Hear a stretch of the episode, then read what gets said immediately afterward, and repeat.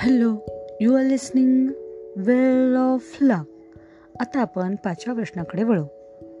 तो प्रश्न असा आहे की मी जे साहस करत आहे त्यामध्ये जर संकटे गुदरली तर मी काय करीन? या प्रश्नाचे उत्तर देण्यापूर्वी एक गोष्ट लक्षात ठेवण्याला पाहिजे ती ही की काही लोकांची चाल अशी असते की ते नेहमी पुस्तकात तरी वर्णिलेल्या संकटांच्या किंवा दुःखांच्या कल्पना करून भीत असतात. किंवा दुःखी होत असतात. वस्तुत असली संकटे जगात कधी कोणावरही आलेली नसतात. इतकेच नव्हे तर ती वारंवार येऊ नयेत अशी ईश्वराचीच इच्छा असते. आता हे खरे आहे की जेव्हा जेव्हा एखादा पुरुष अथवा स्त्री एखादे काम कराव्यास लागतात तेव्हा ती त्यामध्ये येणाऱ्या संकटांचा फारसा विचार करीत नाहीत.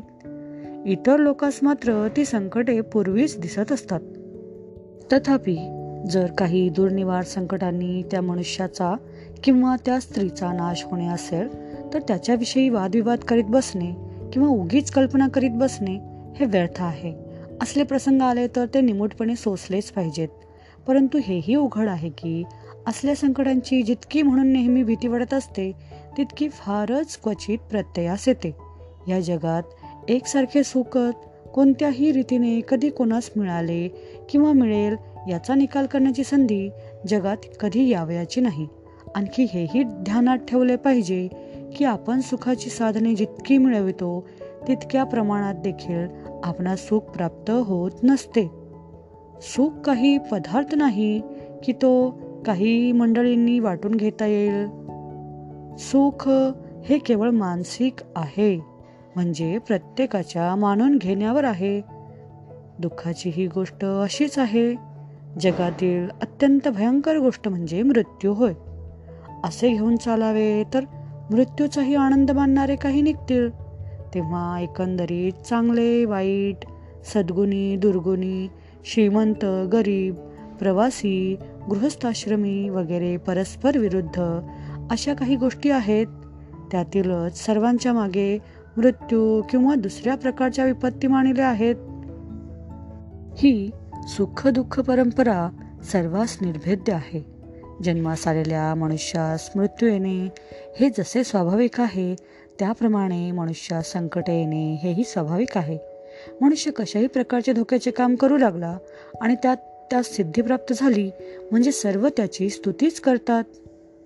परंतु जर तो त्यात फसला तर मात्र तो मूर्ख ठरतो. यावरून जगतामध्ये मनुष्याच्या शहाणपणाची परीक्षा केवळ त्याच्या कार्यसिद्धीवर अवलंबून असते आणि कार्यसिद्धीविषयी तर कधीकधी असे घडते की मनुष्य ज्या उपायांनी सिद्धी मिळवण्याविषयी प्रयत्न करीत असतो तेच उपाय त्यास अनिष्ट होतात. कोणी म्हणतात की मनुष्य आपल्या घरी असला म्हणजे तो सुखी असतो परंतु इकडे पहावे तो हजारो मनुष्य. घरात बसूनही नित्यशहा आधी व्याधींनी विवळ झालेली असतात. सारांश सुख हा काही बाजाराचा जिन्नस नाही किंवा तो लागेल तेव्हा जाणून आणावा. बरे यदा कदाचित सुख हे सतत टिकणारे असते तरी देखील मनुष्याच्या मनास स्थिती वैचित्र्याची जी आवड आहे तीमुळे त्यास तेही दुस्सह झाले असते. एकंदरीत सुखेच्छून संकटे सोसली तरच त्यास ते प्राप्त होणार हे उघड आहे. आता मजविषयीच म्हटले तर मी परदेशात जाते. यात काही वाईट करते आहे असे नाही. काही अंशी एकाच देशात राहण्यापेक्षा देशांतरी फिरणे चांगलेच आहे. प्रस्तुत स्थिती सुधारण्यास प्राचीन गोष्टींचे ज्ञान जसे आवश्यक आहे तसेच ज्या देशापासून किंवा स्थलापासून आपणास नाना तऱ्हेची सुखदुःखाची साधने प्राप्त होतात त्या देशाची किंवा स्थलाची माहिती असणे हे जरुरीचे आहे. आपण स्वतःच्या हिताकरता नेहमी श्रम करीतो हे जरी खरे आहे तरी त्यातच शास्त्रीय विषय ज्ञानाची प्राप्ती करून घेण्याची संधी आली असता ती व्यर्थ दवडणे हे उचित नव्हे. अनेक प्रकारचे उपयुक्त ज्ञान संपादन करणे हे देशांतर केल्याशिवाय होणे नाही. आपली कल्पनाशक्ती वाढविण्यास अनेक प्रकारचे कारखाने व कला पाहिल्या पाहिजेत. अशा आपल्या देशात ज्या उणीवा आहेत त्या परदेशातील विद्या व कला पाहून पूर्ण केल्या पाहिजेत. या सर्व गोष्टीवरून माझे अमेरिकेत जाणे हे कोणत्याही प्रकारे अहितकारक नाही हे आपल्या लक्षात आलेच असेल. प्रस्तुत आपला जो वर्तनक्रम आहे त्याचविषयी व त्यापासून होणाऱ्या भावी स्थितीविषयी मी पुष्कळ विचार केला तेव्हा माझ्या ध्यानात आले की या सर्व गोष्टीत आपल्या कल्याणाची दिशा आपण सोडून फार बहकलो आहे. मनुष्याने आपल्या पूर्ववयात श्रम करून पुढील वयाची सुखसाधने मिळवून ठेवली पाहिजेत. परंतु जो या गोष्टीचा कधीच विचार करणार नाही त्याला ही गोष्ट कधीही समजणार नाही. सर्व काळ चैनीकडे लक्ष ठेवले तर ज्ञान संपादन कधीही होणार नाही. तसेच अनियमितपणामुळे तात्कालिक सुख जरी वाटते तरी त्याचा परिणाम कधीही शुद्ध व्हाव्याचा नाही. प्रत्येक मनुष्याने आपल्या समजुतीप्रमाणे आपल्या स्वतःच्या क्षणिक सुखास अंतर देऊन काहीतरी करीत असावे. आता हे खरे आहे की माझ्यासारखी जी सामान्य प्रतीची माणसे आहेत त्यांच्या हातून म्हणजे राज्यक्रांती होतील किंवा दुसरे काही अद्भुत चमत्कार होतील असे नाही.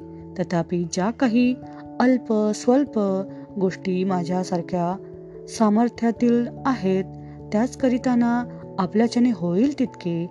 त्यातल्या त्यात लोकांचे कल्याण करण्याचा आपण यत्न करणे हे आपले कर्तव्य आहे. हे जगत हा एक महासागर आहे आणि त्यावर आपण मनुष्य ही तारवासारखी आहो. आपल्याला या क्षुब्ध महासागराच्या पृष्ठावर प्रवास करणे आहे.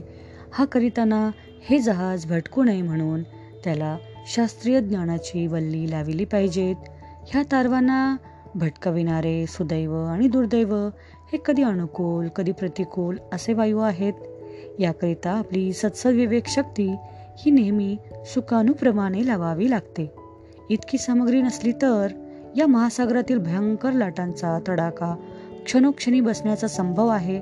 तो न बसावा म्हणून सर्वांनी जपले पाहिजे.